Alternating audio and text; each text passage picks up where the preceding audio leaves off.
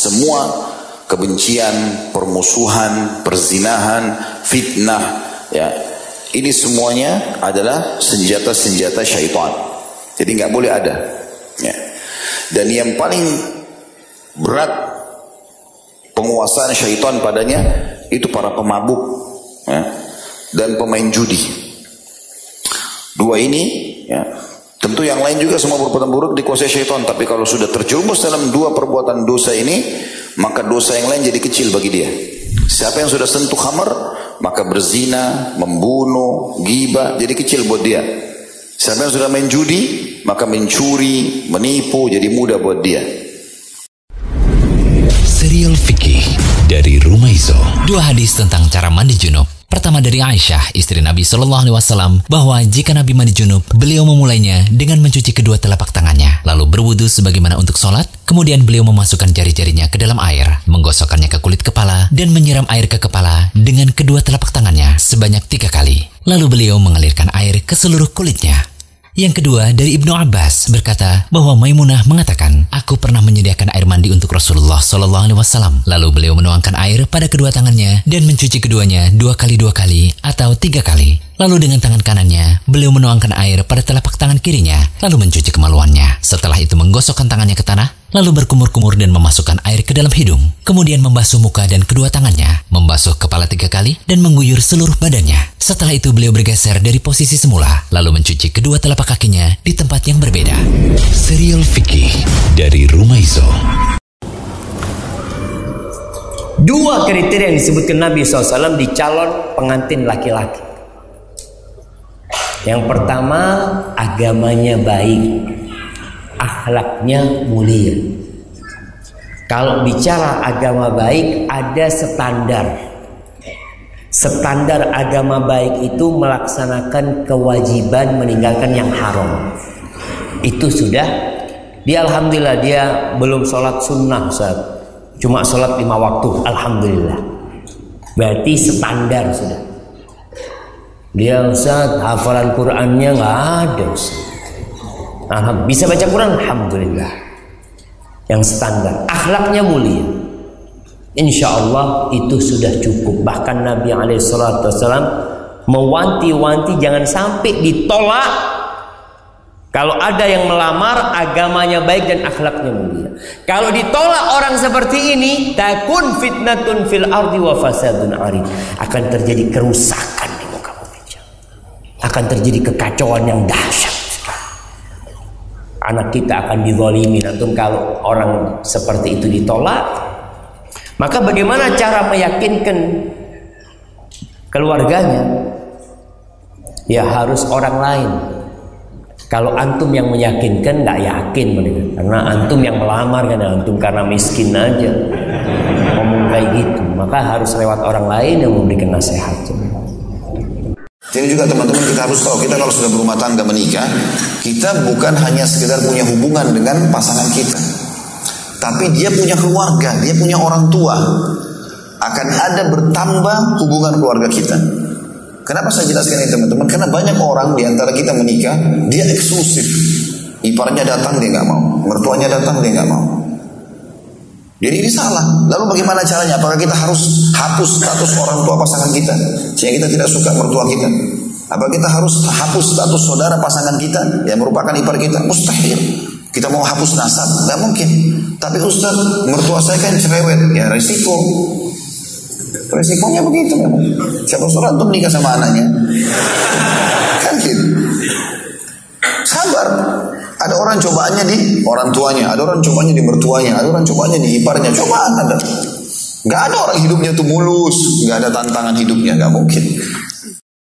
Pemirsa yang berbahagia, tentu saja kita pernah sakit dan kita pernah berobat ke dokter.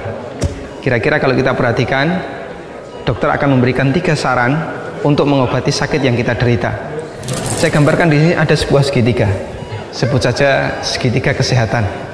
Dokter ketika mengobati kita, saran yang pertama yang akan diberikan adalah menjaga kesehatan, menjaga kekuatan fisik.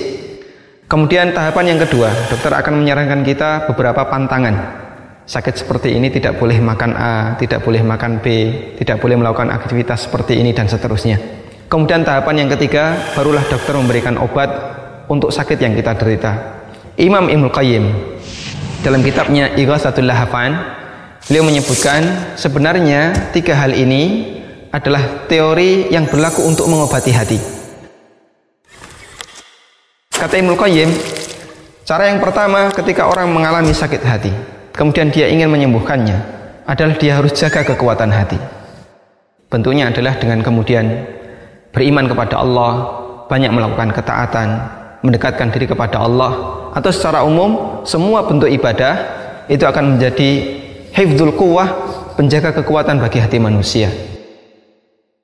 Kemudian yang kedua, Sebagaimana dalam penyakit fisik, kita disarankan oleh dokter untuk menghindari segala bentuk pantangan, segala bentuk yang bisa memperparah sakit yang ada dalam diri kita. Maka kata Ibnu Qayyim, demikian pula bagi orang yang sakit hati. Orang yang hatinya sedang sakit, dia harus menghindari pantangan yang bisa menyebabkan penyakit hatinya semakin parah. Penyakit bagi hati manusia sumbernya adalah semua perbuatan dosa dan maksiat serta penyimpangan yang dilakukan oleh manusia. Karena itu kata Ibnu Qayyim, cara untuk kemudian menghindari adanya penyakit yang baru adalah al-iqla. Kita melepaskan diri dari segala bentuk maksiat dan jangan melakukan dosa yang lain karena semacam ini akan memperparah sakit hati dalam diri kita. Disebutkan dalam hadis yang diriwayatkan oleh Turmudi, Rasulullah SAW menggambarkan dosa yang dilakukan oleh manusia itu ibarat sebuah titik yang ada dalam hati manusia. Kata beliau, apabila seorang hamba itu melakukan satu kesalahan, maka dititikkan dalam hatinya satu titik hitam. Apabila dia minta ampun, memohon ampun, bertaubat, maka hatinya akan dibersihkan. Namun kalau dia kembali mengulangi maksiat yang dia lakukan, akan ditambahkan titik hitam yang lain sampai titik hitam ini menutupi seluruh permukaan hatinya. Nah, ketika seluruh permukaan hatinya sudah ditutupi dengan titik hitam, maka akan sangat sulit ada tembusan hidayah yang bisa menyentuh hatinya. Karena titik hitam ini akan menghalangi dirinya untuk mendapatkan petunjuk yang baru dari Allah Subhanahu wa taala. Kemudian berikutnya yang ketiga, dokter menyarankan ketika orang sakit dengan memberikan obat dengan memberikan obat untuk menghilangkan penyakitnya. Dan kata Ibnu Qayyim dalam penyakit hati juga demikian, bentuknya adalah dengan bertobat, beristighfar kepada Allah Subhanahu wa taala karena dengan orang itu bertobat dan beristighfar, maka hatinya akan dibersihkan oleh Allah Subhanahu wa taala. Sebagaimana dinyatakan dalam hadis riwayat Ibnu Majah, Nabi SAW bersabda, orang yang bertobat dari dosa itu sebagaimana orang yang tidak memiliki dosa. Artinya dosanya dibersihkan. Inilah tiga hal yang disarankan oleh Ibnu Qayyim tentang bagaimana cara yang sangat efektif untuk memiliki hati yang sehat ketika orang itu hatinya dalam kondisi sakit disebabkan banyak maksiat, banyak bergaul dengan lingkungan luar yang belum tentu sesuai dengan syariat. Ibnu Qayyim menyebutkan tiga prinsip ini agar kita bisa memiliki hati yang sehat. Ketika Nabi Shallallahu Alaihi Wasallam bercerita tentang pintu surga yang delapan, ada pintu sholat, ada pintu zakat, ada pintu haji, ada pintu ilmu, ada pintu puasa. Nabi mengatakan idza mar'atu.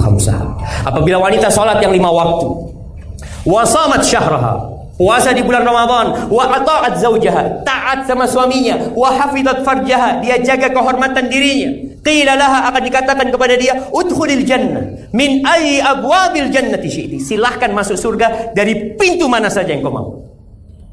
Jadi buat wanita masuk surga dari semua pintu itu mudah dengan empat catatan itu. Maka nasihat anak taatlah dan patuhlah sama suaminya. Jangan pernah memasukkan lelaki ke dalam rumah kecuali dengan izin suami. Mulai wanita itu hapus teman-teman laki-lakinya yang tidak ada hubungan kerabat sama dia, dihapus dari Facebooknya, dari IG-nya. Engkau adalah milik suamimu. Barakallahu fikum. Selesai pintu surga itu jadi. Tapi masih ada kemungkinan kita bisa masuk pintu surga sana. Dengan cara terus berbakti kepada orang tua walaupun sudah meninggal dunia. Apa saja yang bisa kita lakukan? Yang pertama, mendoakan keduanya. Khususnya di waktu-waktu mustajab. Antum punya waktu mustajab setiap hari antara adzan dan qomat. Punya tempat mustajab ketika antum sujud. Waktu lainnya sepertiga malam akhir, antum doakan ibu antum. Itu yang pertama. Yang kedua, jalin hubungan baik dengan keluarga bapak dan ibu.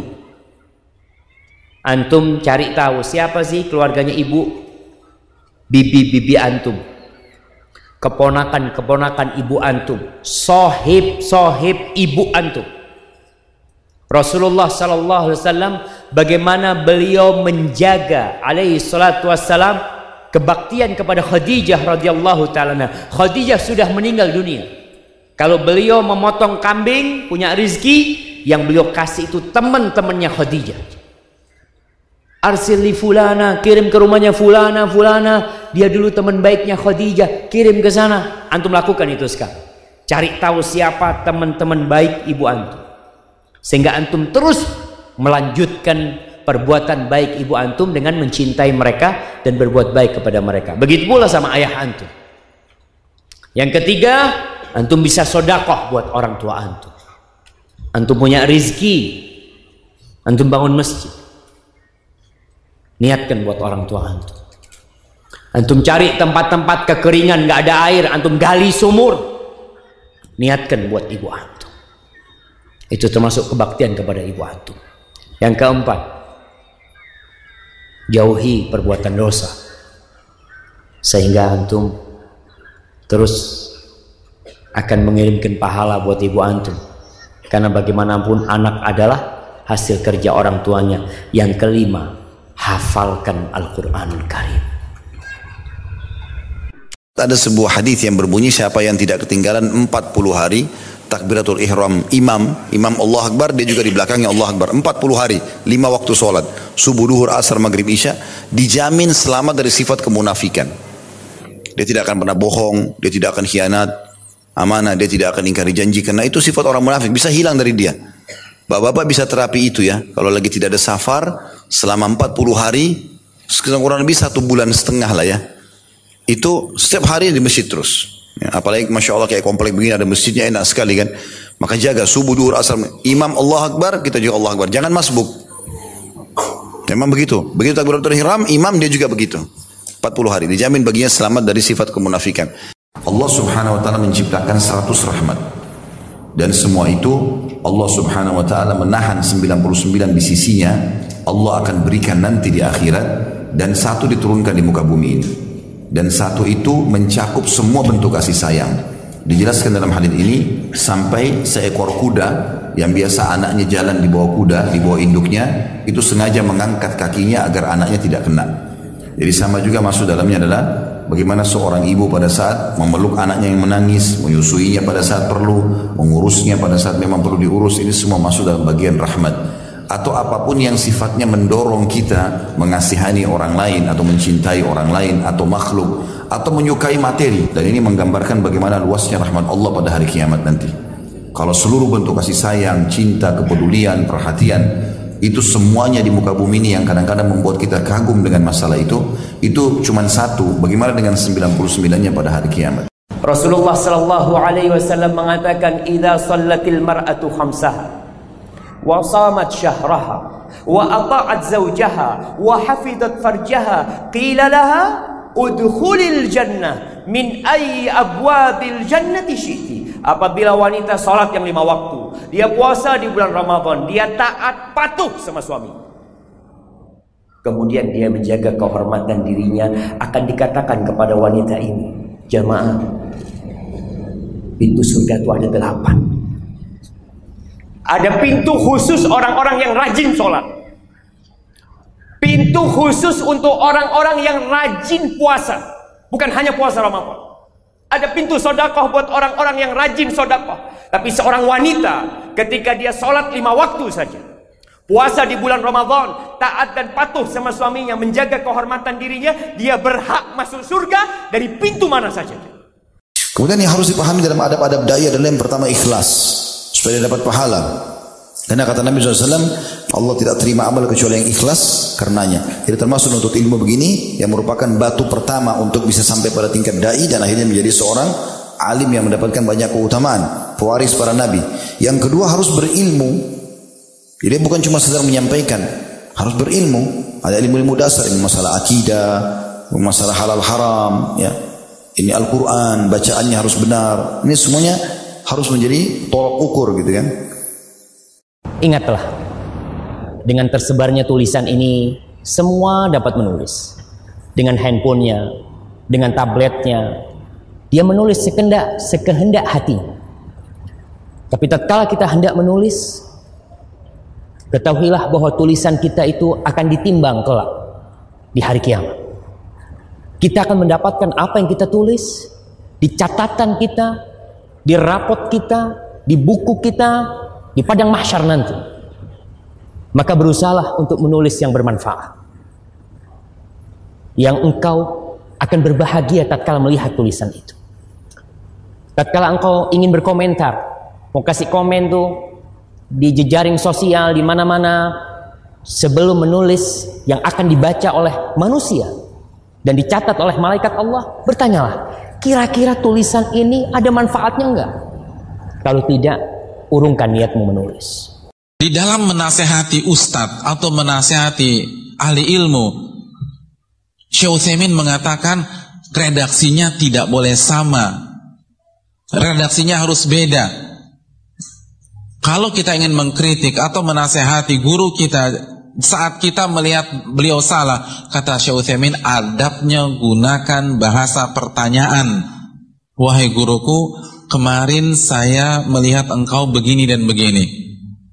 Saya belum mengerti. Mohon pencerahannya. Apakah ada dalil tentang masalah itu? Itu adab dalam menasehati ulama. Bukan langsung bertakwalah kepada Allah ya Syekh Ana pergokin antum di tempat A, tempat B. Itu kan maksiat. Kan antum yang mengajarkan kita begini, begini, begini. Ini nggak punya adab. Di dalam hadis yang sahih yang diriwayatkan oleh Imam Ibnu Abi Asim dan yang lainnya dengan sanad yang sahih, Rasulullah SAW bersabda, "Man arada minkum an yansaha lidhi sultanin fala yubdihi alaniyatan wal ya'khudh biyadihi wa in qabila minhu wa illa addalladzi makana alaih.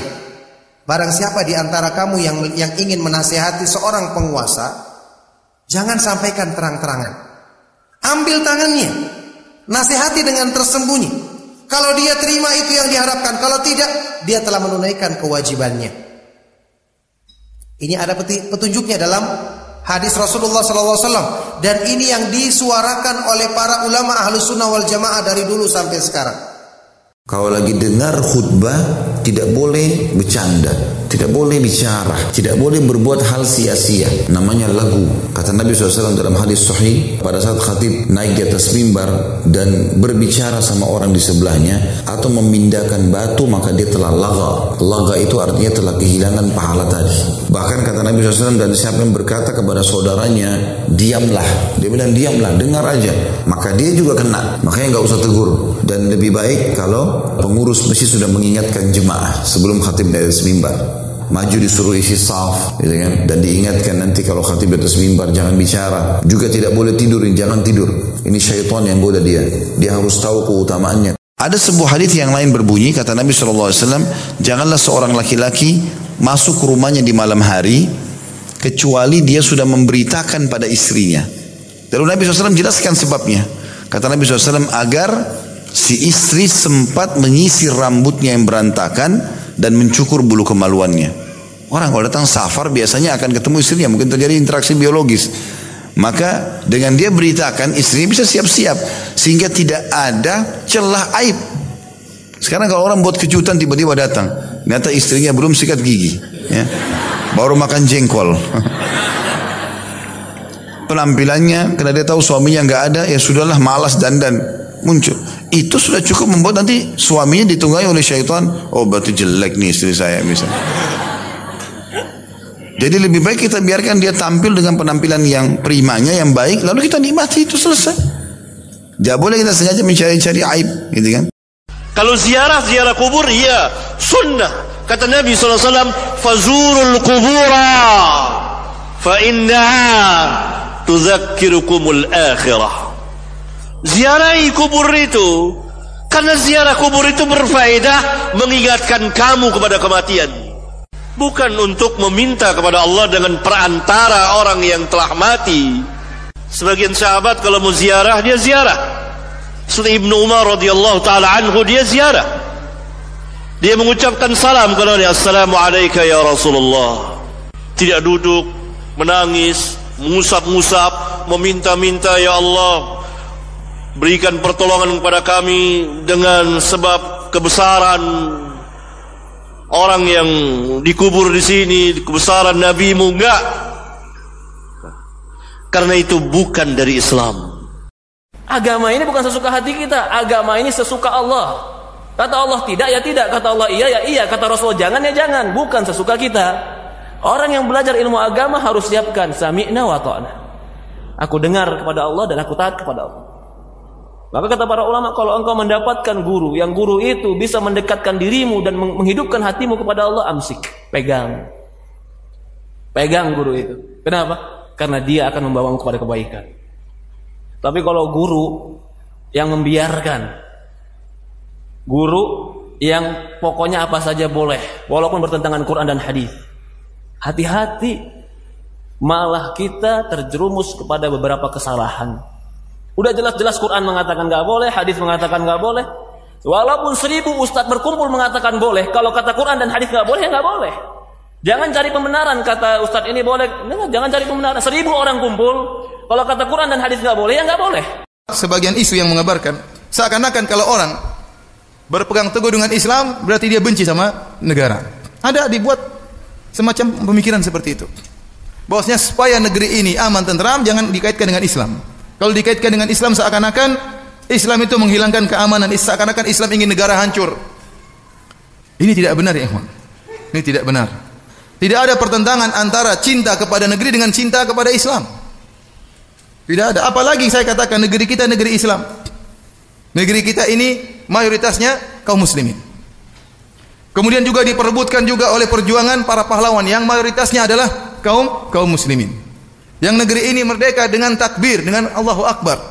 Ini nikmat yang telah diperoleh dengan perjuangan darah dan raga para pahlawan kita. Jangan kita hancurkan. Jangan kita hancurkan negeri ini. Jaga negeri ini. Itu kewajiban kita untuk mensyukuri nikmat Allah Subhanahu wa taala. Makanya tatkala ada seorang sahabat minta kepada Nabi, "Ya Rasulullah, as'aluka murafaqata fil jannah." Kata Nabi, "Is'al." Waktu dia bantu Nabi, kata Nabi, "Mintalah sesuatu permohonan maka dia mengatakan, "Ya Rasulullah, aku ingin bisa menemanimu engkau di surga." Kata Rasulullah SAW, "Awa ghairu dzalik?" Apakah tidak ada permintaan lain? Kata dia, "Huwa dzat." Saya inginnya itu ya, ya Rasulullah. Kata Rasulullah SAW, "Fa inni ala nafsika bi kasratis sujud."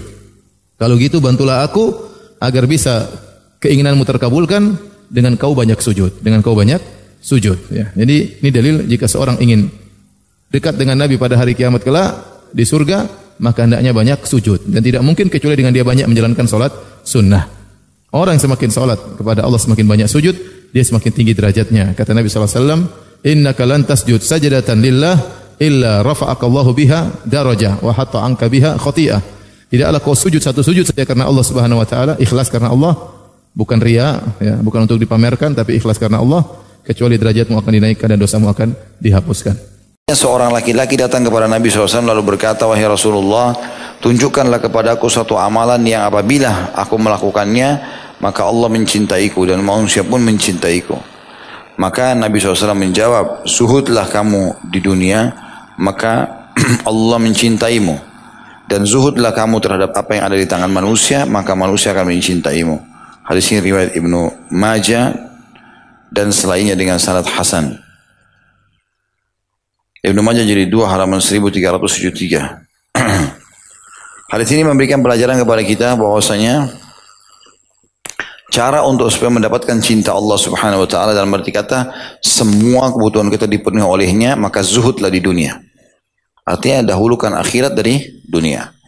Dan zuhudlah apa yang di tangan orang. Maksudnya secara manusiawi, jangan minta-minta sama orang, jangan bebankan diri pada orang lain.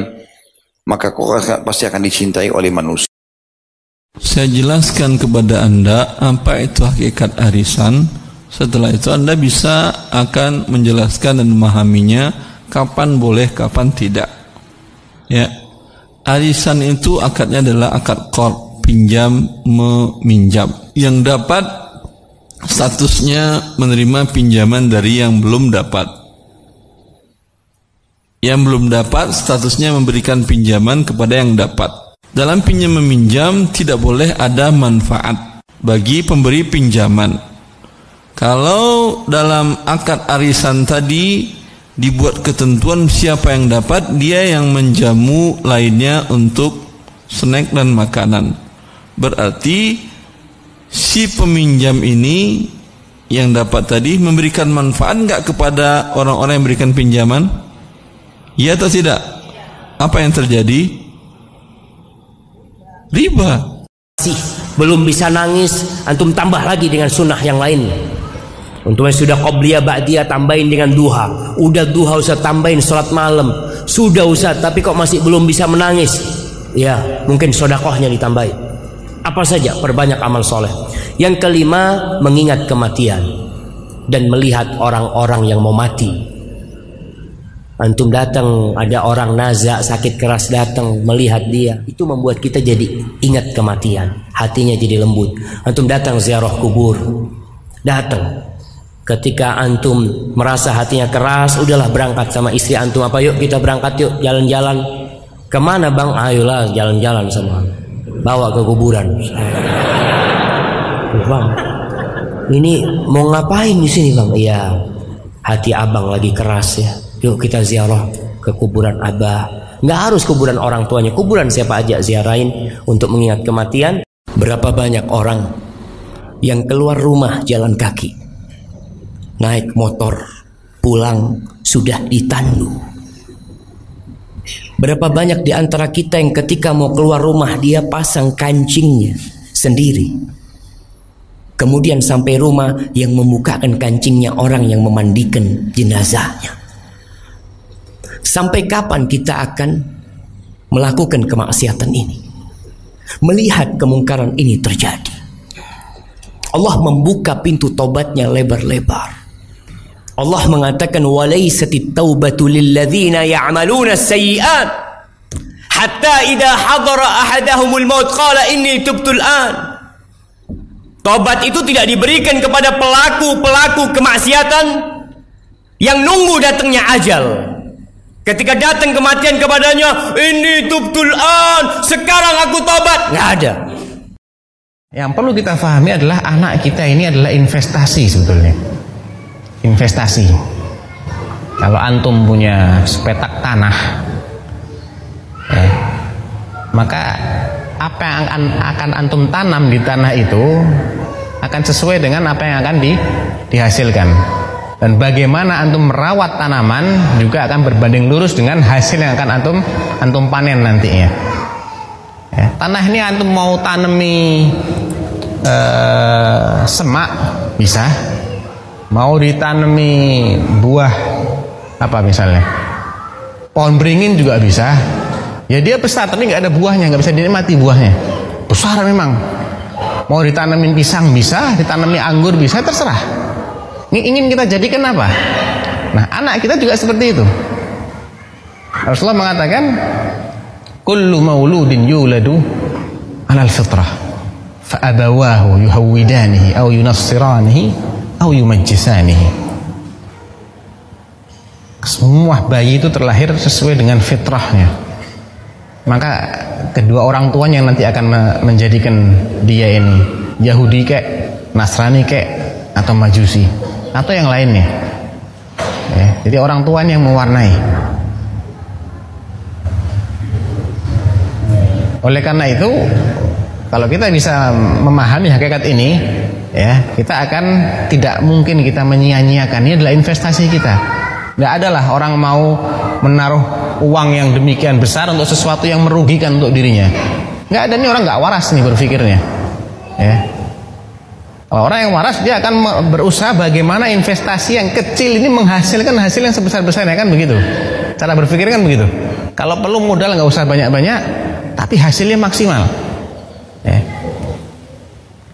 Nah, untuk lebih mendorong kita, memotivasi kita, sekaligus menjadi peringatan bagi kita tentang bahayanya menyiakan anak-anak kita, mari kita menilik firman Allah di surat At-Tahrim ayat yang ke-6, ya ayyuhalladzina amanu qu anfusakum wa ahlikum nara. Wahai orang-orang yang beriman, pelihara ya, jaga diri kalian dan keluarga kalian. Ini perintah dari Allah. Jaga jangan sampai tersentuh oleh nar api neraka. Jangan sampai masuk ke neraka. Waquduhan nas wal hijarah. Yang memang bahan bakarnya itu manusia dan batu. Ya. Jangan sampai kita masuk ke ke api neraka. Artinya kita diperintah oleh Allah untuk memelihara diri kita. Bagaimana caranya? Allah sudah jelaskan. Rasulullah sudah sudah jelaskan. Ya, tinggal kita mau ikuti apa enggak Makanya perintah sholat ini nggak bisa dilepaskan tanggung jawab orang tua ya. Muru auladakum bis sholah. Perintahkan anak-anak kalian.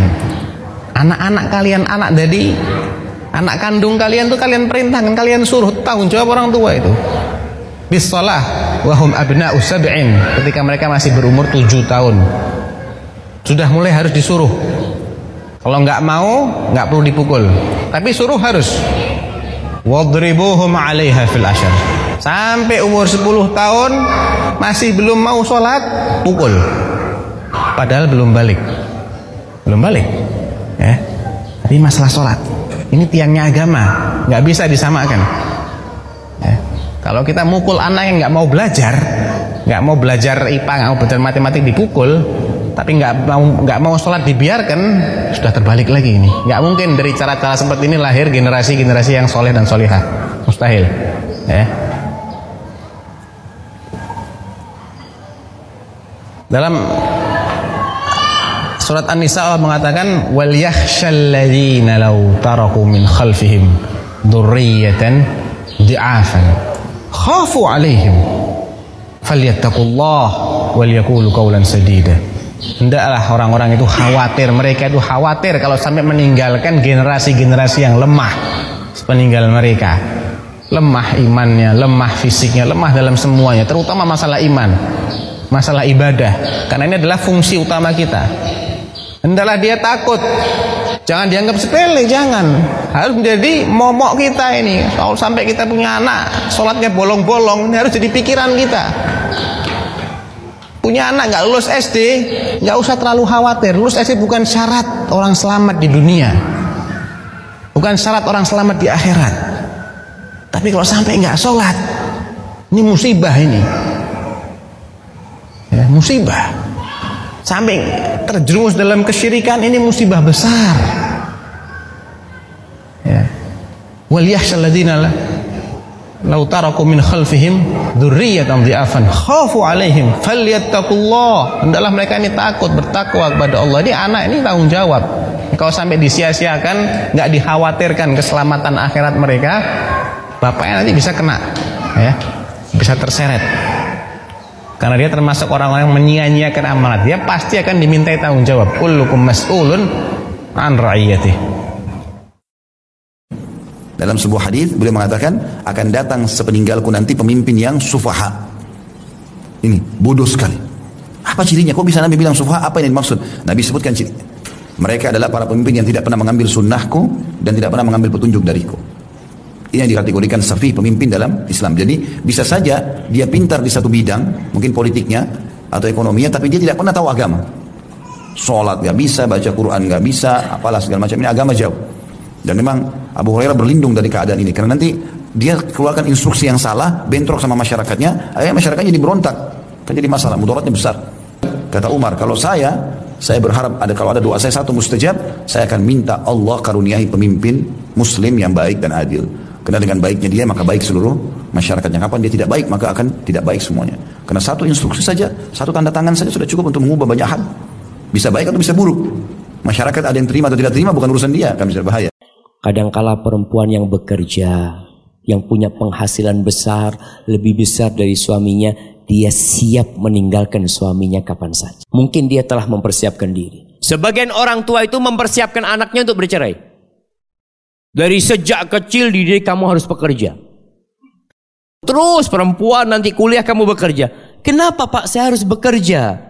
Nanti kau diceraikan suami, sudah punya pekerjaan. Oh, jadi tujuannya persiapan untuk perceraian ya ma. Salah orang tua. Kalau Pak katakan supaya engkau bisa membantu suami. Beda. Artinya kalau suaminya merasa udahlah engkau nggak usah bekerja lah, aku cukup, maka sang istri akan berhenti. Tapi kalau istri mempersiapkan diri untuk bercerai, subhanallah.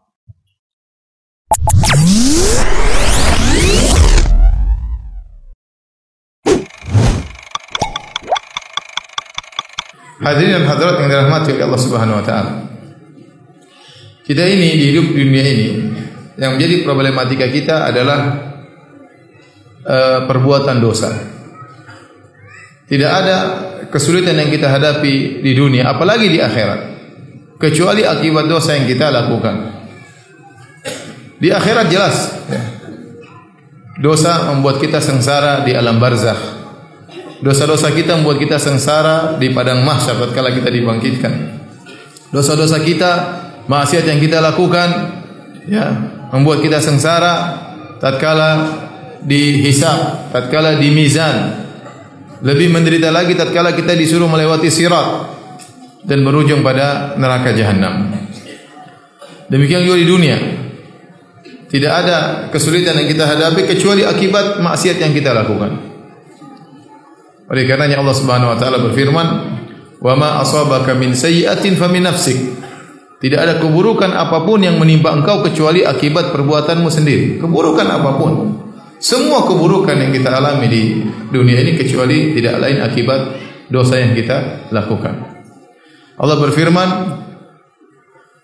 Ma asabakum min musibatin fabima kasabat aydikum. Tidak ada satu musibah pun yang menimpa kalian kecuali akibat ulah perbuatan kalian.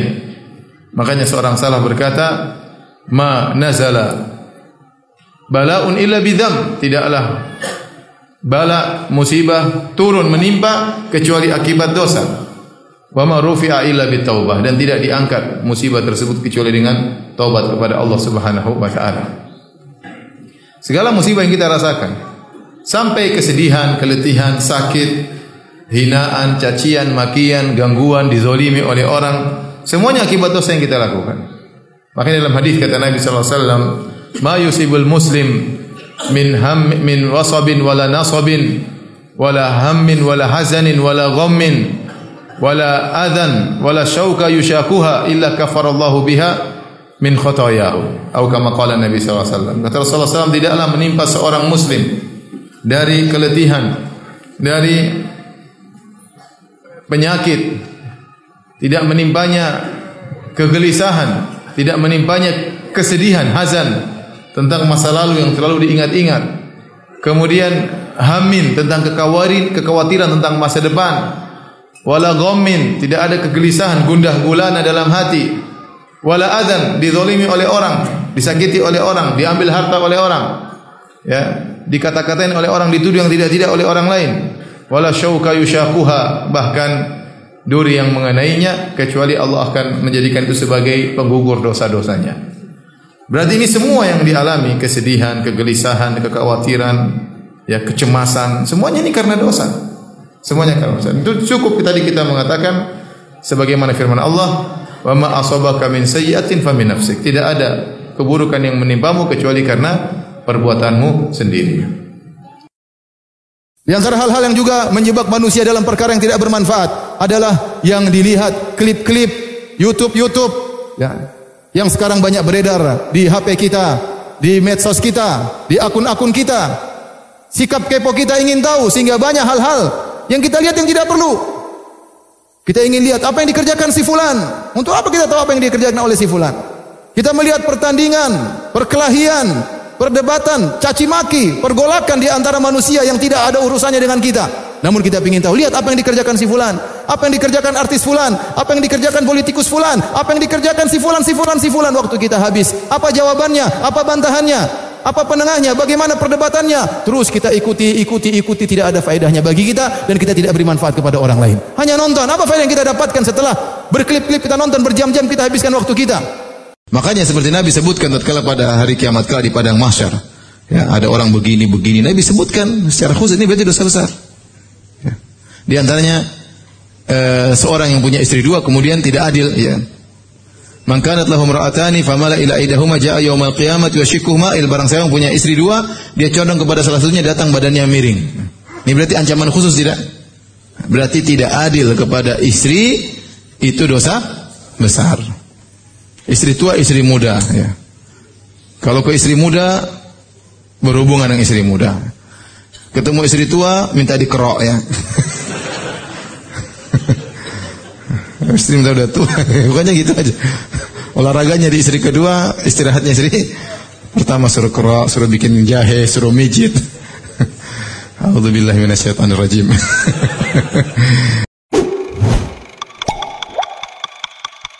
Kenapa Anda meninggalkan harta haram? Kenapa Anda ketika bermuamalah perlu hati-hati dan waspada? Alasannya adalah karena kita sadar akhirat. Karena kita yakin nanti kita akan bertemu Allah dan kita akan mempertanggungjawabkan setiap harta yang kita miliki. Sehingga dengan motivasi seperti ini, dengan kesadaran seperti ini, orang akan lebih hati-hati dan lebih waspada ketika mencari harta. Karena dia sadar sepeser yang dia dapatkan ketika dia bekerja, yang dia dapatkan ketika dia bermuamalah, semuanya akan dipertanggungjawabkan di hadapan Allah Subhanahu wa taala karakter dunia hanya ada dua kemungkinan. Karakter dunia hanya ada dua kemungkinan. Yang halal dihisab, yang haram diadab. Gak ada yang ketiga. Sehingga tidak ada tidak dihisab dan tidak diadab. Yang halal dihisab, yang haram diadab. Nabi Shallallahu Alaihi Wasallam telah mengingatkan itu dalam hadis riwayat Turmudi, La tazalu qadam abdin yaumal qiyamati hatta yus'al kaki seorang hamba tidak akan bergerak ketika di hari kiamat sampai dia ditanya oleh Allah. Salah satu di antara poin pertanyaannya, wa an malihi min aina iktasabah wa fima anfaqah. Dia akan ditanya oleh Allah tentang hartanya, dari mana harta itu dia dapatkan dan untuk apa harta itu dia gunakan. Allah Subhanahu wa taala juga berkali-kali menegaskan semacam ini dalam Al-Qur'an, misalnya dalam firman-Nya, "Tsumma latus'alunna yauma idzin 'anin na'im."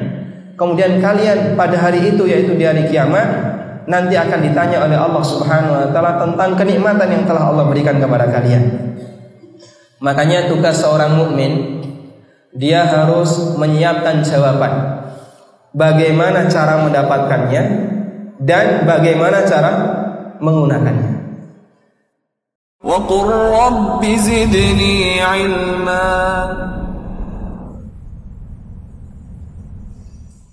Jangan pernah ngaku ahli tauhid, ngaji tauhid, bertauhid kepada Allah kalau seandainya benar-benar maksud saya bukan berarti dia kafir tidak bertauhid, benar-benar ahli tauhid kalau seandainya dia masih suka chattingan dengan perempuan yang bukan mahramnya. Yang saya sebut dengan istilah alim-alim playboy. Assalamualaikum ukhti. Mohon maaf. Mudah-mudahan sudah sholat duha. Tidak usah dijawab kita bukan mahram. Gumbil. Ya, ini ibu-ibu, saudari-saudari muslimah yang dimuliakan Allah. Dan saya berpesan, kalau ada laki-laki yang seperti itu, jangan pernah Anda berharap dia jadi suami Anda, kecuali bertobat kepada Allah. Makanya Nabi SAW mengatakan, "Idza sa'alta fas'alillah." Jika Anda meminta sesuatu, minta sama Allah. Wa idza sta'anta fasta'in billah. Kalau Anda butuh pertolongan, minta pertolongan kepada Allah Subhanahu wa taala. Bukan ke tetangga, bukan ke teman. Allah dulu baru yang lain. Karena yang memiliki alam semesta ini adalah Rabbul Alamin. Allah Subhanahu wa taala. Allah tuh gembira sekali jemaah kalau ada hambanya yang bertobat. Gembira. Kalau antum melakukan telah melakukan telah melakukan seribu dosa lalu antum datang menjumpai Allah Azza wa Jal Allah akan ampuni kalian Allah mengatakan ya Adam lau ataitani dalam hadis qudsi lau ataitani biqurabil ardi khati'atan Thumma ataitani la tusyriku bi syai'an la ataituka bi qurabiha maghfiratan. Wahai anak Adam, andai kata engkau datang menjumpai aku dengan hampir sepenuh bumi ini dosa. Tidak ada satu jengkal pun tempat di bumi ini kecuali di situ ada bekas dosa antum. Lalu antum datang menjumpai Allah dalam kondisi bertauhid kepada Allah. Kata Allah, aku akan datang kepadamu dengan sepenuh bumi itu ampunan.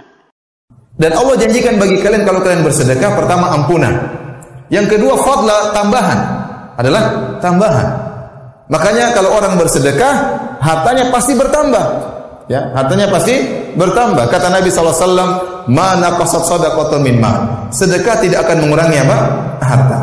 Zahirnya kita punya uang satu juta, kita sedekahkan seratus ribu, tinggal ratus ribu. Secara kasat mata tinggal seratus ribu. Tapi kata Nabi nggak mungkin berkurang. Berarti akan bertambah. Gimana? Itu bukan urusan kita. Itu urusan Allah Subhanahu wa Ta'ala. Oleh karenanya Allah menamakan orang yang menyumbang, dia memberi utang kepada Allah. Kata Allah, "Man dzalladzi yuqridullaha qardan hasana fayudha'ifahu lahu adhafan katsira."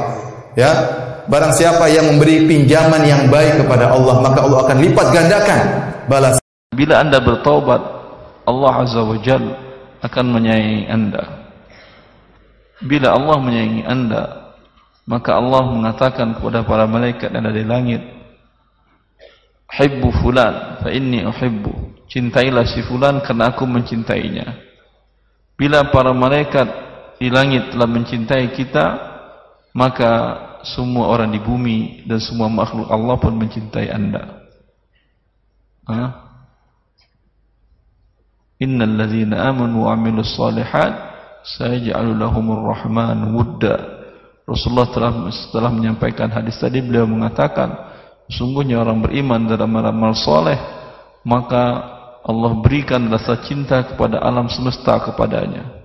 Serial kutipan Hadis Nabi Nomor 22 Waman satara musliman satarahullahu fid dunya wal akhirah. Yang artinya Barang siapa menutupi aib seorang muslim Maka Allah akan menutup aibnya di dunia dan akhirat. Perhatikan dia menjadi mulia di sisi Allah. Kenapa? Hatinya, dia bersabar. Dia memilih tetap sakit, yang penting dia bersabar. Ini semakin menekankan kepada kita yang menjadi patokan bukanlah paras dan rupa.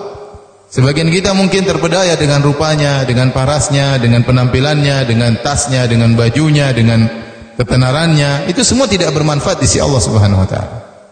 Yang bermanfaat bagaimana hati seorang dan amalannya. Hati seorang dan amalannya. Maka Nabi mengatakan, "Inna Allah la yanzuru ila suwarikum wala ila ajsamikum." Allah tidak melihat kepada jasad kalian. Allah tidak melihat kepada rupa kalian. Allah tidak melihat kepada bodi kalian. Walakin yanzur ila qulubikum wa amalikum. Tapi yang Allah perhatikan adalah hati dan amalan kalian. Rasul sallallahu alaihi wasallam mengatakan dirhamun riba nih, camkan nih. Satu dirham riba yakuluhur rajul wa huwa ya'lamu yang dimakan oleh seseorang dan dia tahu ini riba umpamanya dia deposit dia dapat bunga atau dia pinjamkan uang dia dapat bunga atau apa saja. Dia makan satu dirham riba dan dia tahu ini hasil riba ini hasil nggak halal. Itu lebih parah daripada sitin wa zanja daripada dia berzina 36 kali berzina. Dia kalau 36 kali berzina dibanding dia dengan dia makan riba lebih lebih apa? Lebih ringan dia berzina cuma. Sekarang orang dikatakan bunga sudahlah kau jangan terlalu ekstrim. Nggak ada riba, ini bunga dan ridho bil ridho. Saya ridho. Subhanallah Allah nggak ridho jamaah. Apa kata Allah? Wa ahallallahu al-bai' wa harrama riba. Allah halalkan jual beli, Allah haramkan riba. Kalau di kampung itu banyak riba yang keliling ya yang bawa kitab naik motor dia sama tasnya. Lalu assalamualaikum. Waalaikumsalam. Langsung dia keluarkan kitabnya. Bismillah. Mau bayar berapa sekarang? Dan itu di pandangan masyarakat bukan dosa. Dianggap biasa. Padahal Allah mengumumkan perang kepada pelaku riba. Allah mengatakan ya ayyuhalladzina amanu Ittaqullaha wa dharu ma baqiya minar riba. Wahai orang-orang beriman, bertakwalah kalian kepada Allah dan tinggalkan sisa-sisa riba. In kuntum mu'minin. Kalau kalian beriman. Kalau enggak beriman, makan itu riba. Fa in lam taf'alu. Kalau kalian ngaku beriman kemudian kalian tidak meninggalkan riba, fa'dhanu biharbin minallahi wa rasulih. Maka siap-siap Allah mengumumkan perang sama kalian. Maka tolong ibu-ibu biasa di kampung ya yang melakukan riba, akad riba, tinggalkan Belilah sesuatu yang memang antum butuh dan antum memiliki biayanya. Nggak punya, jangan beli. Wa inna ahadakum la ya'malu bi'amali ahli an-nar hatta la yakunu bainahu wa baina an-nar illa dhira'. Sungguhnya salah seorang kalian beramal dengan penduduk amalan penduduk neraka sampai antaranya dengan neraka tersebut hanya tinggal satu depan. Satu jengkal masuk neraka. Fayasbiqu alaihi kitab. Kemudian kitab menerangkan lain padanya, menentukan lain fayamalu bi amali ahli jannah kemudian dia mengamalkan sekali dengan amalan penduduk surga kemudian masukinya disebutkan tambahan riwayat tersebut oleh Imam Bukhari dalam kitab Adul Mufrad beliau mengatakan fima yabdu linnas kiranya orang yang pertama yang beramal dengan amalan surga dan akhirnya masuk neraka itu adalah orang yang beramal tapi tidak dalam hati hanya untuk nampak oleh manusia tidak pernah sepenuh hatinya. Salatnya hanya ketika dilihat oleh orang. Tidak pernah khusyuk. Tidak pernah hadir. Kajiannya hanya sungkan. Hanya uh, karena hendak bertemu dengan kawan-kawan. Ibnu Rajab menyebutkan bulan Rajab itu adalah bulan pembuka kebaikan dan juga keberkahan. Ada yang menganggap malamnya itu dianjurkan untuk sholat tahajud, kemudian nanti dianjurkan puasa.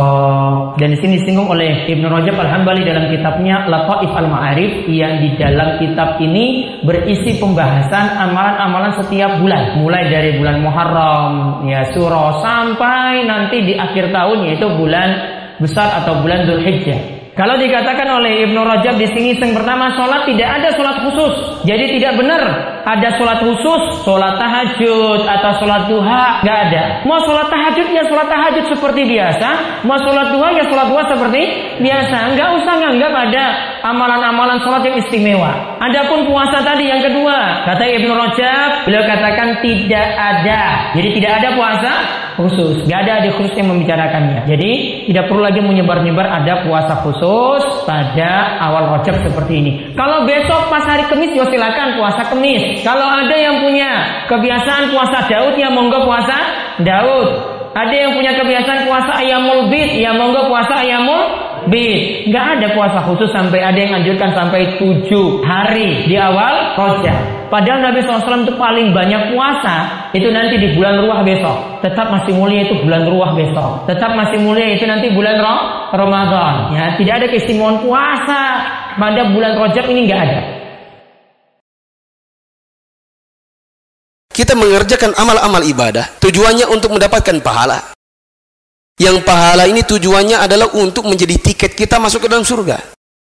Tapi kita juga harus menyadari bahwasanya ada di sana amalan-amalan atau pekerjaan-pekerjaan yang bisa menghilangkan pahala-pahala yang sudah kita kumpulkan.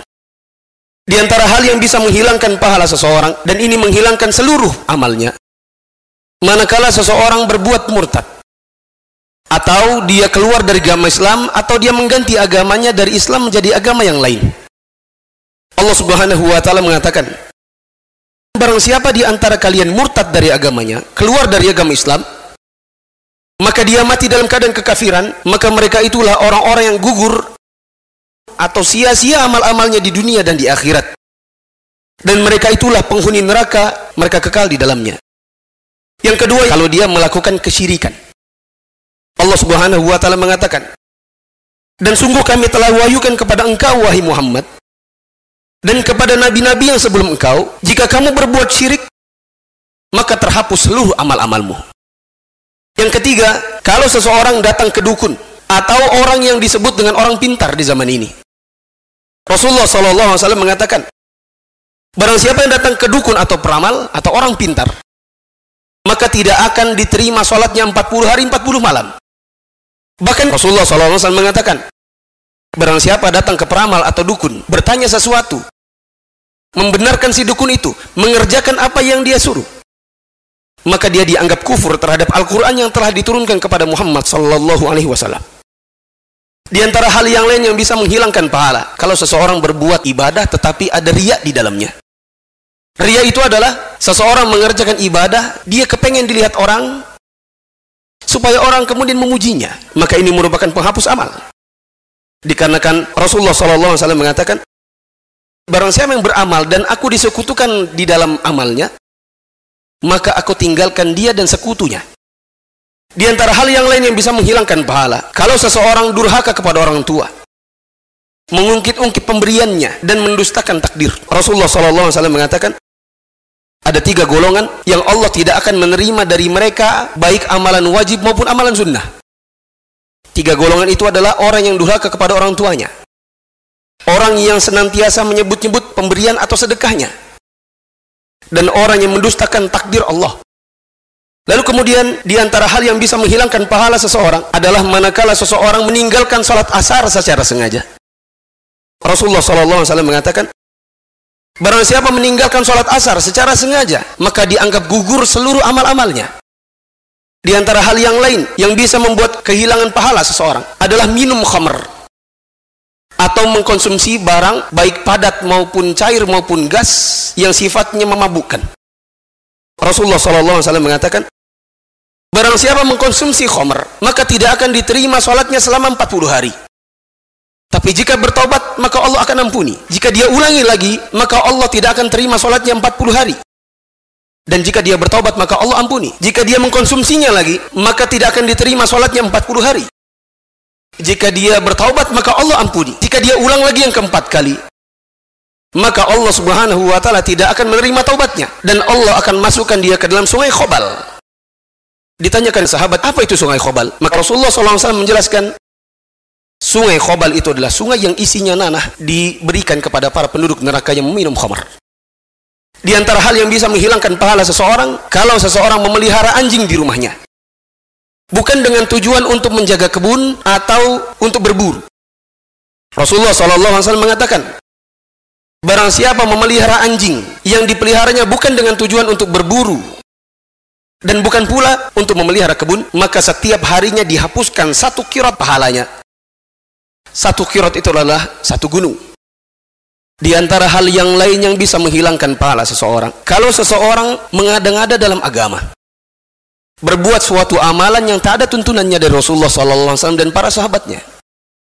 Di antara hal yang lain yang bisa menghilangkan pahala seseorang, kalau seseorang di hadapan manusia seperti orang soleh, tapi ketika di belakang, maka dia tidak ubahnya orang-orang toleh atau orang-orang jelek.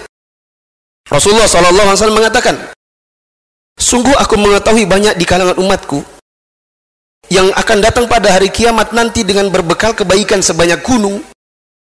Namun Allah menjadikannya debu yang berterbangan.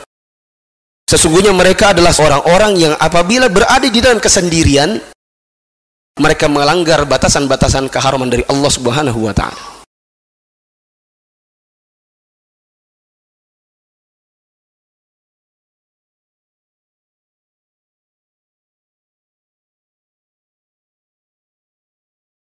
Amalan ringan penghantar ke surga. Jalan menuju surga memang dipenuhi onak dan duri. Akan tetapi, sesungguhnya ada banyak amalan-amalan yang mudah untuk dilakukan.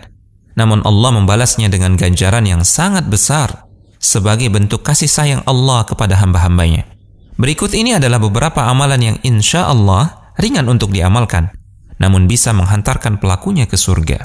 Pertama, menuntut ilmu syar'i. Nabi Shallallahu Alaihi Wasallam bersabda, yang artinya, barang siapa menempuh suatu jalan untuk mencari ilmu, maka Allah akan mudahkan baginya jalan menuju surga. Kedua, membaca ayat kursi setiap selesai sholat fardu. Karena Rasulullah Shallallahu Alaihi Wasallam bersabda yang artinya, barang siapa membaca ayat kursi setiap selesai sholat, maka tidak ada yang dapat menghalanginya untuk masuk surga kecuali kematian. Artinya, jika ajal menjemputnya, dia dipastikan akan masuk surga. Ketiga, menyingkirkan gangguan di jalan. Baginda Rasulullah Shallallahu Alaihi Wasallam pernah bersabda yang artinya, Sungguh aku telah melihat seorang laki-laki mondar mandir di dalam surga hanya karena dia menyingkirkan gangguan sebatang pohon di tengah jalan. Keempat, menebarkan salam. Dari sahabat yang mulia Abu Hurairah radhiyallahu taala anhu, Nabi Shallallahu alaihi wasallam bersabda yang artinya, Wahai manusia, sebarkanlah salam, berilah makan orang lain, hubungkanlah sanak keluarga, dan dirikanlah salat ketika orang-orang sedang tidur. Niscaya engkau akan masuk surga dengan damai. Kelima, menjenguk orang sakit. Ali radhiyallahu taala anhu pernah berkata, aku pernah mendengar Rasulullah shallallahu alaihi wasallam bersabda yang artinya, Tidaklah seorang muslim menjenguk muslim yang lain di pagi hari, melainkan 70 ribu malaikat bersalawat atasnya, memintakan ampun untuknya, hingga ia berada di sore hari. Dan jika ia menjenguknya di sore hari, maka 70 ribu malaikat bersolawat atasnya memintakan ampun untuknya hingga ia berada di pagi hari. Dan ia akan memperoleh buah-buahan yang akan dipetik di dalam surga kelak. Al-Hujjah.com Wa inna ahadakum la ya'malu bi'amali ahli an-nar hatta la yakunu bainahu wa baina an-nar illa Sungguhnya salah seorang kalian beramal dengan penduduk amalan penduduk neraka sampai antaranya dengan neraka tersebut hanya tinggal satu depan. Satu jengkal masuk neraka. Fayasbiqu alaihi kitab. Kemudian kitab menerangkan lain padanya, menentukan lain. Fayamalu bi amali ahli jannah. Kemudian dia mengamalkan sekali dengan amalan penduduk surga, kemudian masukinya. Disebutkan tambahan riwayat tersebut oleh Imam Bukhari dalam kitab Adul Mufrad beliau mengatakan fima yabdu linnas Kiranya orang yang pertama yang beramal dengan amalan surga dan akhirnya masuk neraka itu adalah orang yang beramal tapi tidak dalam hati. Hanya untuk nampak oleh manusia. Tidak pernah sepenuh hatinya. Salatnya hanya ketika dilihat oleh orang. Tidak pernah khusyuk. Tidak pernah hadir. Kajiannya hanya sungkan. Hanya uh, karena hendak bertemu dengan kawan-kawan. Serial kutipan hadis Nabi nomor 29. Man amila amalan laisa alaihi amruna fahuwa radd. Yang artinya, barang siapa melakukan suatu amalan yang bukan berasal dari kami, maka amalan tersebut tertolak. Ketika dikasih handphone, ada orang tua kasih handphone sama anaknya, tapi tidak dikasih kartu. Ini termasuk bentuk pengawasan. Dia downloadkan yang dia mau buat anaknya. Alhamdulillah di dalam dunia digital ini banyak manfaat jemaah. Ada Quran buat anak-anak ya, yang backgroundnya binatang-binatang, backgroundnya laut ya, backgroundnya mungkin kartun macam-macam. Anak kita bisa baca itu. Tapi tolong jangan disambung sama internet. Yang penting kan dia pegang handphone. Kasih beberapa video, 3 4 video mamanya, nanti dia hafal. Setelah hafal ganti lagi, ganti lagi. Itu penting buat orang tua mengawasin anaknya, bimbing anak. Gambarkan tentang kasih sayang orang tua. Seorang ibu khusus yang seharusnya kita mendaki gunung dan menyeberangi lautan buat ibu kita. Ada seorang penyair yang menggambarkan dalam bait-bait syairnya kecintaan seorang ibu. Dia mengatakan agramruun yauman gulaman jahilan binuqudihi hatta yanala bihil watar. Ada seorang laki-laki pada suatu hari yang dia ingin membodohin seorang pemuda yang memang pemuda bodoh. Kata orang ini, "Itini bi fuadi ummika ya fata." Datangkan jantung ibumu. Mungkinkah anak membunuh ibunya jemaah? Mungkin enggak? Mungkin. Anak membunuh bapaknya karena harta?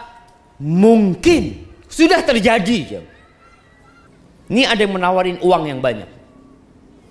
Datangkan jantung ibumu, walakal jawahiru wad darahimu wad durar. Aku akan berikan kepadamu semua yang kau inginkan. Emas, berlian, harta sudah. Tapi jantung ibumu bawa. Akhirnya nih anak pulang, dia bunuh ibunya. Dia tusuk dada ibunya, dia keluarkan jantung itu. Dia bawa lari sama jantung itu. Karena terburu-buru, dia tersandung. Jatuh dan jantung itu menggelinding. Akhirnya bercampur dengan dengan debu. Dalam kondisi seperti ini, nadahu qalbu ummihi qailan. Waladi habibi hal asabaka min darar. Jantung itu ini gambaran bagaimana cintanya ibu. Itu memanggil anaknya anakku sayangku katanya engkau nggak apa-apa nak? Engkau nggak apa-apa nak? Ketika anak itu mendapatkan ya suara dari jantung ibunya sendiri maka dia merasa telah melakukan dosa yang paling besar. Dia ambil itu pisau dia hendak tusukkan ke dadanya. Jantung itu menyeru kembali kepada anaknya. Nadahu qalbul ummi kuffa yadan. Anakku jangan anakku. La tan la tat'an fuadi marrataini 'alal athar. Engkau jangan menyakiti jantungku dua kali. Jangan. Wallahi jamaah apa pun yang kita lakukan dalam kehidupan ini kalau kita balik ke ibu kita ibu kita masih menerima kita seorang wanita yang tidak pandai mengetahui kewajiban kewajiban dia sebagai istri dan suka melupakan kebaikan-kebaikan suaminya, dia akan mendekam di dalam neraka. Kata Rasul sallallahu alaihi wasallam, "Uritun nar." Ditampakkan kepada aku neraka, "Faida aksaru ahlihan nisa." Ternyata kebanyakan penghuni neraka itu wanita. Kenapa kok banyak wanita masuk neraka? Yakfurna. Mereka kufur Apakah mereka kufur kepada Allah? Ayakfurna billah? Lah. Mereka bukan kufur kepada Allah. Yakfurnal ashir. Dia kufur kepada pasangan hidupnya. Kata Nabi sallallahu alaihi wasallam, "Lau kanatid dunya ta'dilu 'inda Allah janaha ba'udha." Andai kata dunia ini ada nilainya seperti salah satu sayap nyamuk itu. Masa kau kafiran syarbat ma Orang kafir nggak akan dikasih seteguk air. Antum pandang dunia. Antum pandang mobil-mobil yang mewah. Antum pandang gedung-gedung yang tinggi. Antum lihat semua itu, antum pegang satu nyamuk. Antum lihat. Ternyata nilai semua itu tidak lebih dari satu sayap nyamuk. Tapi kita berjuang dari pagi sampai sore. Malam hari kita bekerja, lembur. Tapi untuk akhirat kita jamaah. Allah mengatakan bal tu'thirunal hayatad dunya